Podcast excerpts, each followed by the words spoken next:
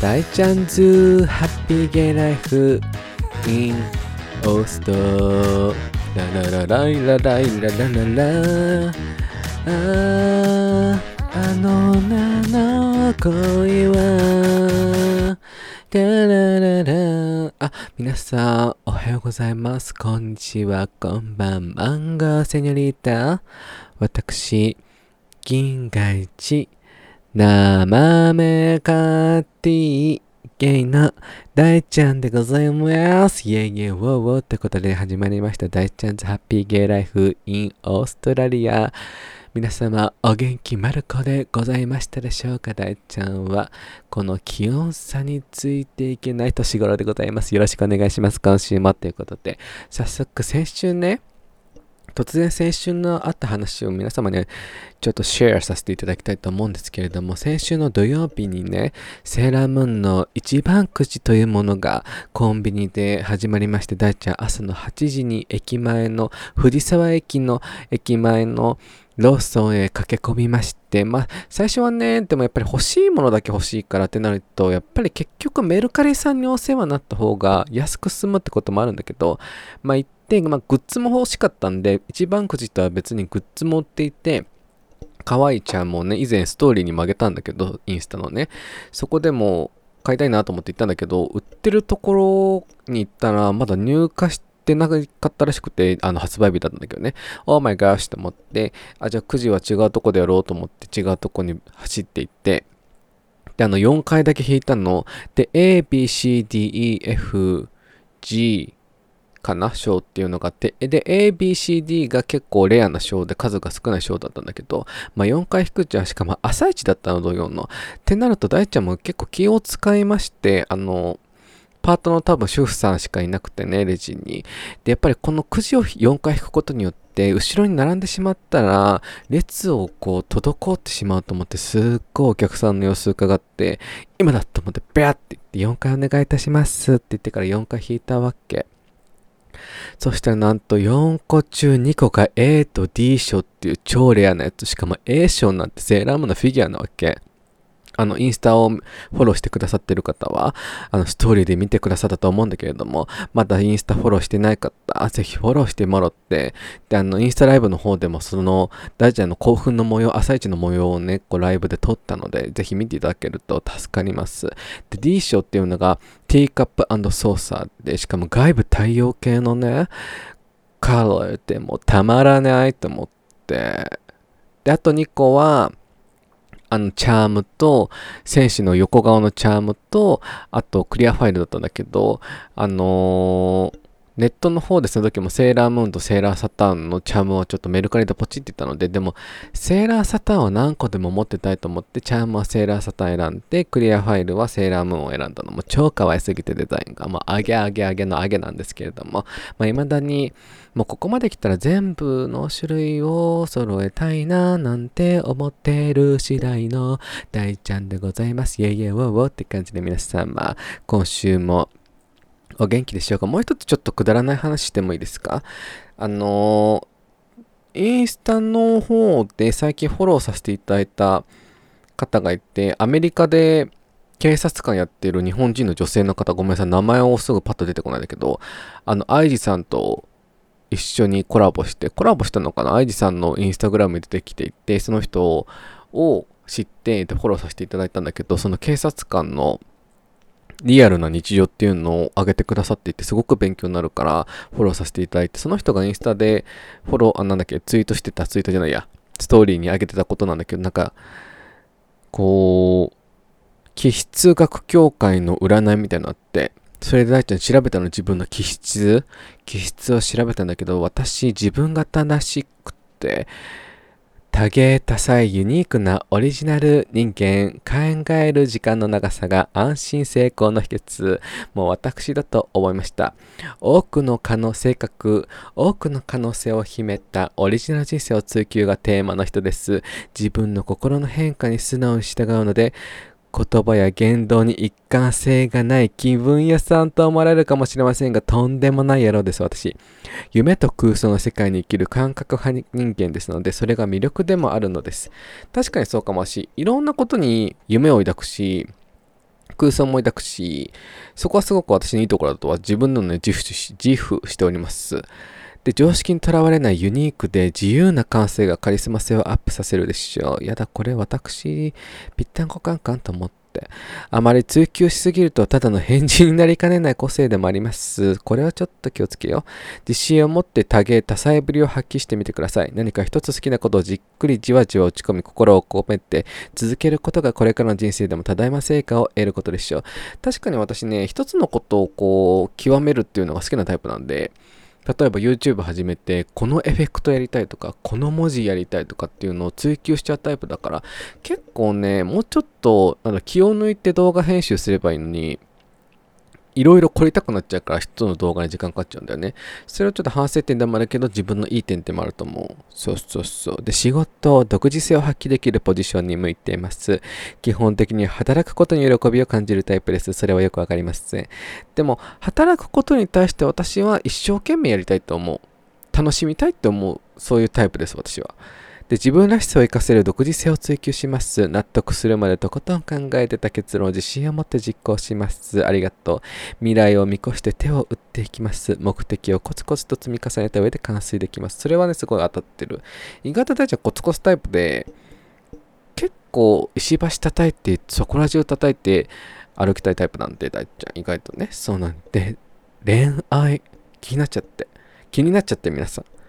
独自の恋愛観の持ち主です。若い時は恋に恋するタイプ。一度恋に落ちるととても情熱的でとことん尽くします。かっこただし、理解されにくいので喧嘩に注意。理解されにくいってもすごく終わっておりませんかってもんですけれども、そんな。独自の確か恋愛観を持ってるかも。うん。なんだろうな。わし結構こう見えていろんなことをいろんな場面でいろんな時間で考えちゃうタイプだから、この時は、あ、こういう恋愛者が素敵だな、こういう時はこういう恋愛が素敵だなっていう、その時、その時々によって、その独自性が多分出てしまうので、その独自性、その時の独自性に合った方にこう、ガチッと組み合わせれば、多分いい方と出会えるのかなと思っておる次第でございますっていうか、気質学占いかなっていうのを皆さんもぜひやってみてくださいっていう、ごめんなさい、最初冒頭が長くなっちゃったんですけどね。で、今回のメインテーマに行きたいと思うんですけれども、ダイツンがちょっとこれ、フォーモフォビックじゃないっていうツイッターでネタを見て見つけたので共有させていただきたくて、フォーモフォビックって私ハートストッパーで覚えたんだけど、同性愛嫌悪っていうのかな？うん。まあ、なん同性愛嫌悪っていうか、多分何気なくしちゃってる同性愛差別っていう意味で私は捉えていいかなと思う。普段のこうジョーキングで使ってるような感じっていうのかな。で、私が見つけたのが、東急ハンズさんのこう公式のツイッターがちょっとフォンフォビックのみたいなツイートをされていて、うん。それが何だかっていうと、こう、ゲリラ王がね、来た日に、東急ハンズの公式サイトは、学校をつぶやいたんですよ。私がいるところにはゴリラゲイウは来てません。ゴリラゲイウが来たらちょっと困るけど、ゴリラゲイウを見てみたい気もする。はい、ゴリラゲイウって言いたいだけです。これは多分ね、この、まあ、公式の方が、公式のアカウントでどなたかつぶやいたかすごくわからないんだけれど、まあ本社の人とかでしょうね。マーケティング部とかの方だと思うんだけど、うーん、なんだろうな。これを私はフォモフォビックって捉えるか捉えないかとしたら、やっぱそのフォモフォビック、ホモフォビックじゃないっていう判断っていうのもすごく難しくて、人によってその、こう、LGBTQ 界隈の人で、人と一人一人によって言われたことに対してホモフォビック、ホモフォビックじゃないっていうこの基準っていうのがとても違うと思うんで、でもやっぱりこのある程度の基準は一緒だと思うのよ。うん。正直あの、私の大好きなアバートガールズさん、YouTuber のアバートガールズさんも動画で言ってたんだけど、あの、オカマって言葉あるでしょ？うん。あれって英語にすると、ファゴットなのよ。ファゴットって結構もう差別用語なのよ。英語ではもう、オカマ野郎なんですよ。あの、カマ野郎みたいな感じなんだけど、あのー、アバートガールズさんも言ってたけど、私たちゲイ界隈の当事者たちが、私オカマだしとか、ちょっと黙んなよ、かなとかって同じゲイの人たちとか同じ同性愛の人たちに言うのは全然いいんですよ。だって私たちの界隈の中でできるジョーキングだから。だけど、うーん、いかにすごく仲いい友達でも、私はすごくいかに仲いい友達、家族だったとしても、オカマって言われたら、界隈じゃない人たちに、正直イラッとするのね。うん。いや、あなたたちにオカマって言われる筋合いないし、みたいな。っていうあれなんですよ。すっごい難しい像なんだけど、あのー、私のポッドキャスト聞いてくださってる方にストレートの方ももちろんいると思うんだけど、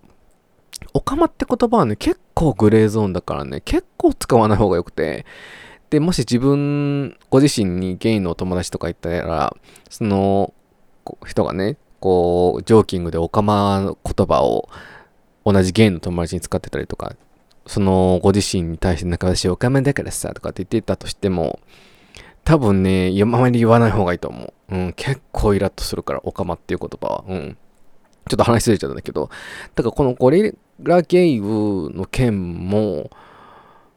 まあ、このなんだろう、このツイートした人が、ゴリラゲイウのそのゲイが、どういった意味で言ったのかわかんないんだけど、その、同性愛のゲイの人を表してゴリラゲイって言ったのかわかんないけど、やっぱりこの文字をとかを目にして、文字でジョーキングされてしまうと、まあ確かに別にそれ言わんでもいいよね、みたいな。うん。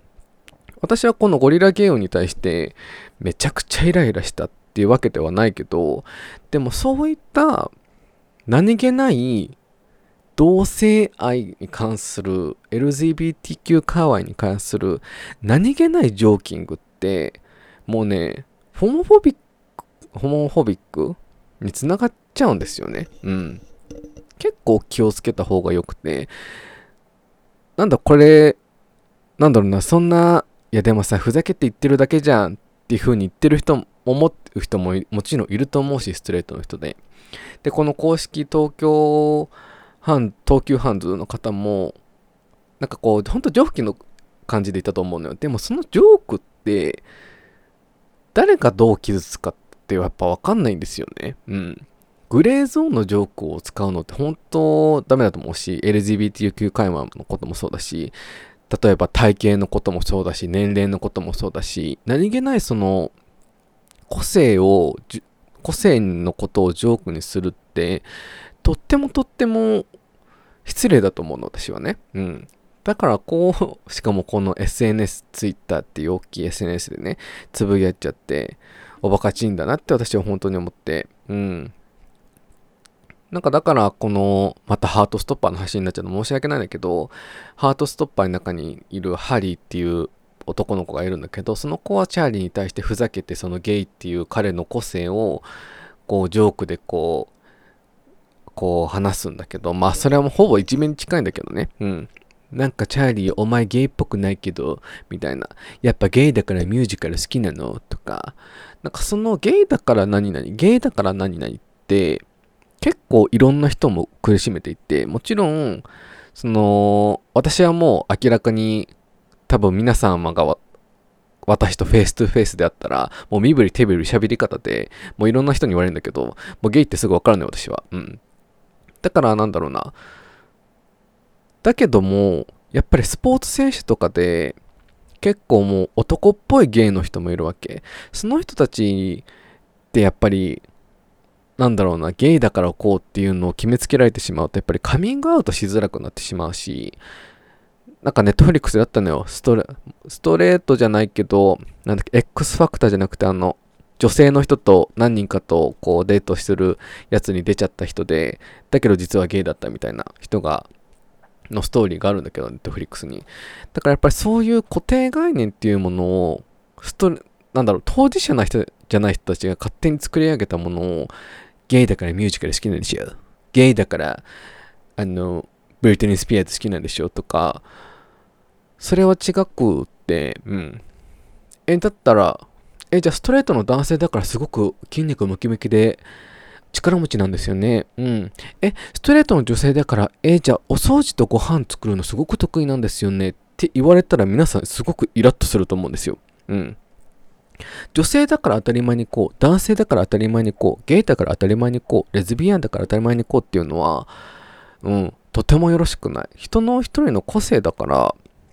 女性は女性でいろんな人がいて、いろんな得意分野があって、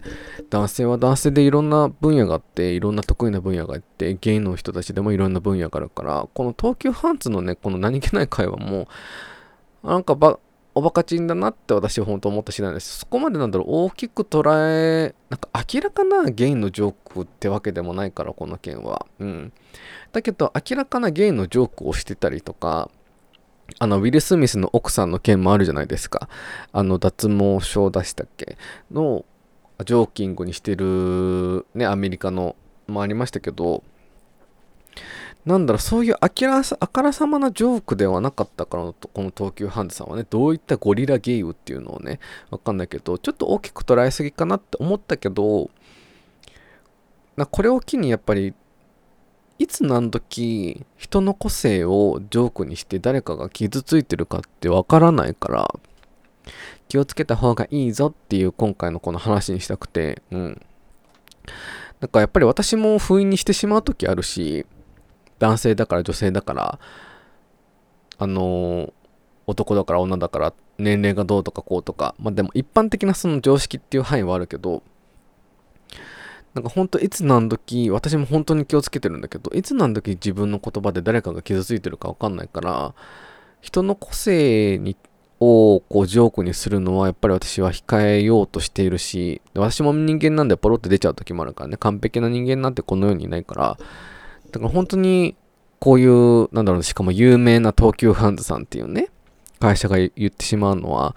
やっぱりちょっとナンセンスかなと思った次第で、うん。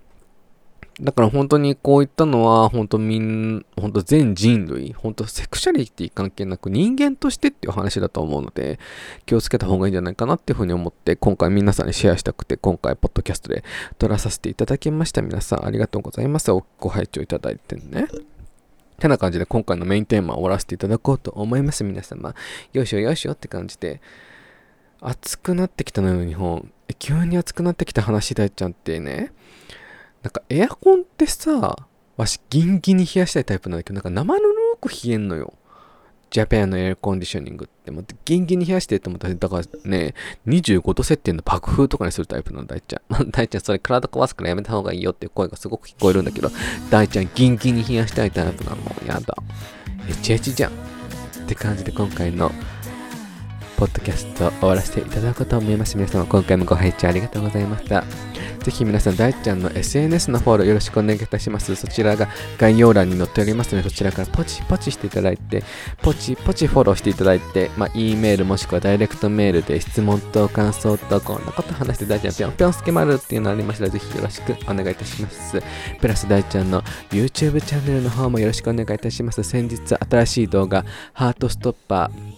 をの話プラスそこから元花関連づける性自認の話っていうのをねちょっとは深く話してみたんでぜひそちらの動画も見てくださいまし高評価チャンネル登録よろしくお願いいたします。ピンポンパンポンって感じでここら辺で今回のポッドキャストは終了させていただこうと思います。ではでは皆さん本当にジメジメしたけどジャパンはね本当に体調には気をつけて皆さん美味しいもの食べて健康管理していきましょうって感じで今回はこの辺で終わらせていただこうと思います。ではでは皆さん、あげな、ぶち上げな、1週間はお過ごしくださいませ。バイバイキーン